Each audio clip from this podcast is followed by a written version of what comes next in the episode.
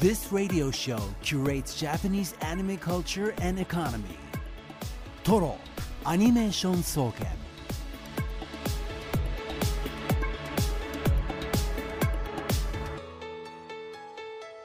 ラジオをお聞きの全国のアニメファンの皆さんこんばんは。静岡市駿河区トロにあるトロアニメーション総研今夜の当直研究員青木隆太です。同じく当直研究員の渋谷香音です。首席研究員はこの方です。こんばんは。首席研究員でアニメ評論家の藤津亮太です。よろしくお願いします。よろしくお願いします。オープニングの寸劇アヒルパパさんの作品今日のテーマになぞらえてえー薬屋の独り言うん。のものでしたけれども、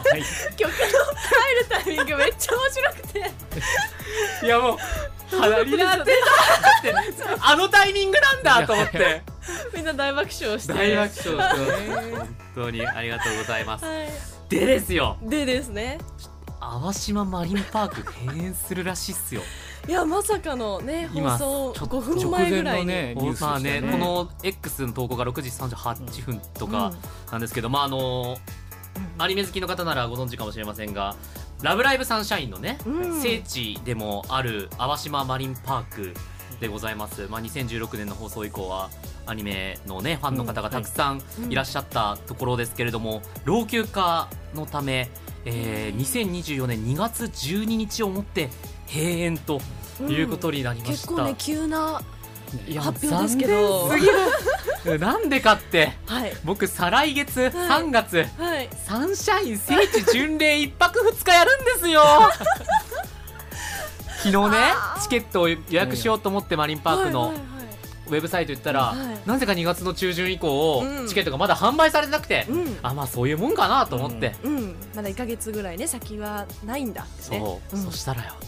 ポンってこの。ニュースがニュースが飛び込んできて 僕淡島ホテルはもう予約してるんですよ。行くことは確定してるんですね。淡島ホテルはもう予約してるんです。昨日淡島ホテルでブルーレイ見られますかって電話で確認したところなんです、うん。そんな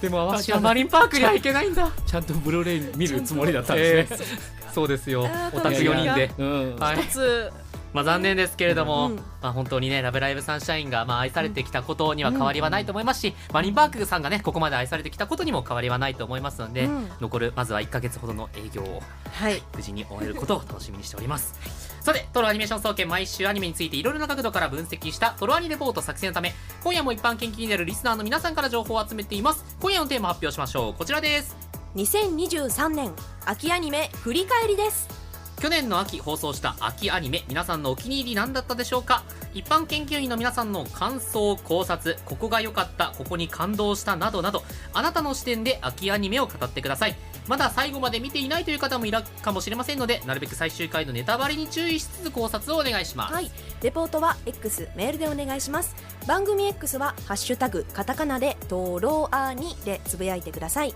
番組、えーメールはトロアニアットマークディジ SBS.com TOROANI アットマーク DIGISBS.com でお待ちしています。えラジオネーム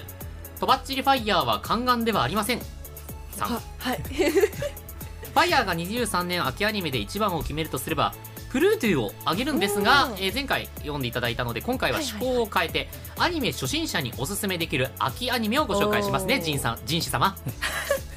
もう分かっちゃった。あ薬屋の独り言。架空の中華帝国の高級に勤める、えー、官女が、えー、大宮内のあらゆる事件を薬学を使って解決するという作品です。うん。という紹介では、なんかむずくない？あちきの頭じゃ理解不能。と言っちゃうギャルもいると思いますが、んなことはないんですよ。セリフに現代の横文字をそのまま使っていたり、コミカルな演出、イケメンもいるし、うん。えどういうお姉さんも出てきて、えーラブコメ要素もかなり強く、脳を使わずに見ることができます。今月には2クール目の放送も始まっているので、まだ見てないギャルのみんな、集まれーギャル向けのアニメだったんですか？いやなんかよくわからないですけど。かっこギャル初心者。かっこギャル。なるほどね。ファイヤーの中の初心者像はギャル。あの、まあ、非常に、この釣り屋の独り言、まあら、あの、アヒルパパさんの、えー、ね、寸劇の。寸劇もそうでしたけども、他にもですね、たくさん考察がはい。届いておりますので、後ほどゆっくり紹介していきます。そして今夜のゲスト研究員、令和5年アニソン大賞審査員筆頭で、アニソン評論家でもある富田明宏さんです。はいまた今夜もトロワニ首席研究員藤津さんのアニメコラムコーナー藤津亮太のアニメラボもあります。今日はこの後のトロワニニュースの後の放送になります。今日はどんな報告でしょうか？はい、えー、と現在ですね静岡市美術館で展覧会が開かれている高畑勲さんですね。カノンちゃんが行けなかった。そうですね。月曜に僕もね閉まってた。当たり前だけど月曜はほら公共施設お休みのところが多いから基本。なのでまあ僕もね月曜だったらいけるなと思ってうんうん。一応確認したらうん。やっぱ基本やってない。やってない。基本やってない。残念。そうそう。なんですがまあこの高畑勲展に引っ掛けて高畑勲さんってじゃあ何をやった人なのかみたいなことをお話しできればと思っております。うん。はい皆さんお楽しみに。それではトロアニメーション総研スタートです。定番のおすすめからマニアックなトリビアまで。藤津亮太のアニメラボこの時間は史跡研究員の藤津さんに歴史的に重要なアニメをアトランダムに紹介したりアニメにまつわる話題をコラム的に紹介したりしていただきますそれではよろしくお願いします。お願いします。はい、えーアニメ評論家の藤津亮太です、えー今日はですね現在静岡市美術館で、えー高畑勲展が開かれておりますので、はい。高畑勲監督についてですねえっとまあ概略をお話ししようかなと思っております、はいもともと高畑勲展は何年か前に東京でスタートしてで多分各地を巡回中なんですね、うんうんうんで、えーまあ、逆ある意味そういう意味では見やすくなってるうわけなんですけれどそもそも高畑勲監督ってどういう人かというと、まあ、スタジオジブリでね宮崎駿監督と一緒に、まあ、交代ごとにえー作品を作ってたっていうことで、えー知ってる方多いと思うんですがあの日本のアニメが今みたいな方向性を持つようになったのはそもそもが高畑勲監督の存在によるものなんですよ。え そんなで重大なー、すごい方なのは存じ上げてますけど、あそのレベルですか？そのレベルです。えーとうん。つまり例えばアニメがまだ子どものものだ小学生以下のものだって思われてた時代に10代の人たちが見ても、えー心に訴えかけるような作品ですね。あの自分っていうのが、えーなんていうんだろう自分のアイデンティティを支えてくれるような仲間っていうのはどこにいるんだっていうのをテーマにした作品を1968年にもう作ってる初監督作品。で、だからこの 10, 10代がアニメを見るようになるのはそこから10年後ですよ。うん。なまあ、1974年ぐらいから、ね、79年がガンダムですから。そうするとその10年前ぐらいにもうティーンエイジャーのそういう悩みみたいなものをテーマに取り込んだ作品っていうのを、えー作ってたんですね。でその次1974年に「アルプスの少女ハイジ」を作られるんですけど、これは要はアニメって絵だからファンタジーつまり自由に描けて想像力を膨らませられるものがアニメに向いてるって思われたんですけどそうじゃないんだと。あの実際にそこにあるものを生活とかそういう地味に見えるものでも丁寧に描くことに意味があるんだっていうことをハイジを通して証明するんですよね。だからその京アニの作品なんかが当たり前のなんとなことない例えばその女の子が髪を曰く仕草とか、ああいうものなんかをきっちり描くことでキャラクターの魅力みたいなのを際立たせるっていうことをやるようになってるのはこれはハイジあたりから始まったことなんですよ。原点が。ハイジ。そう。あのーあれなんですよ、えっと、高畑監督は、えーっと落語の所作のことを言っていて落語の所作って完全にリアルな動きじゃないんですよね。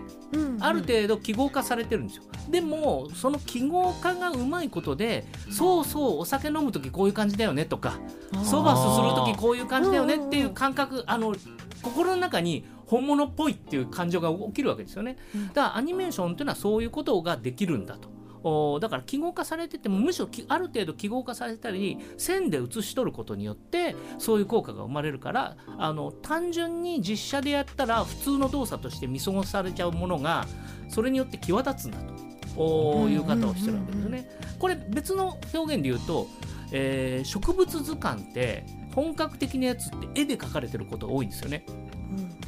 へえそうなんですそうなんです。あのなぜかというと写真だと個体差が写っちゃうじゃないですか。はそのその花びらの数が、まあ、5枚っていうのはそうなんだけれど、うん。でも花びら全部ちょっと例えばねこう日当たりが悪くてあー。よくなかったりすると、とか葉っぱの形とか色なんかもだけど絵にすると普遍的なその植物っていう概念が描けるわけですよね。間違いないですだからこれもやっぱり絵にする意味なんですよね。リアルに見えるからじゃあ実写であればいいかっていうとそうじゃなくて絵で描くからこそリアリティ本物らしさが生まれるみたいなのがあるっていうのを、まあハイジをおからまあその後高畑監督は割と追求していて、まあ、その極地が91年の「思い出ポロポロ」ですよね。背景美術の書き込みもトップですしそれまでやってたアニメとキャラクターの描き方を変えよう変えようっていうことでいくつか挑戦をして、えー、顔をまあ顔の筋肉を描くんだつまり表情が変わる時は筋肉が動いてるんだって、うん、パーツの形が変形してるんではないんだっていう考え方ですよね。っていうのをまあ追求したりしてたのが思い出ポルコなんですけど一回リアリズム突き詰めたんでその後ガーンって振り子が触れてクロッキーみたいにラフな絵で、でも生命感を感じさせる絵の方がいいんじゃないのっていう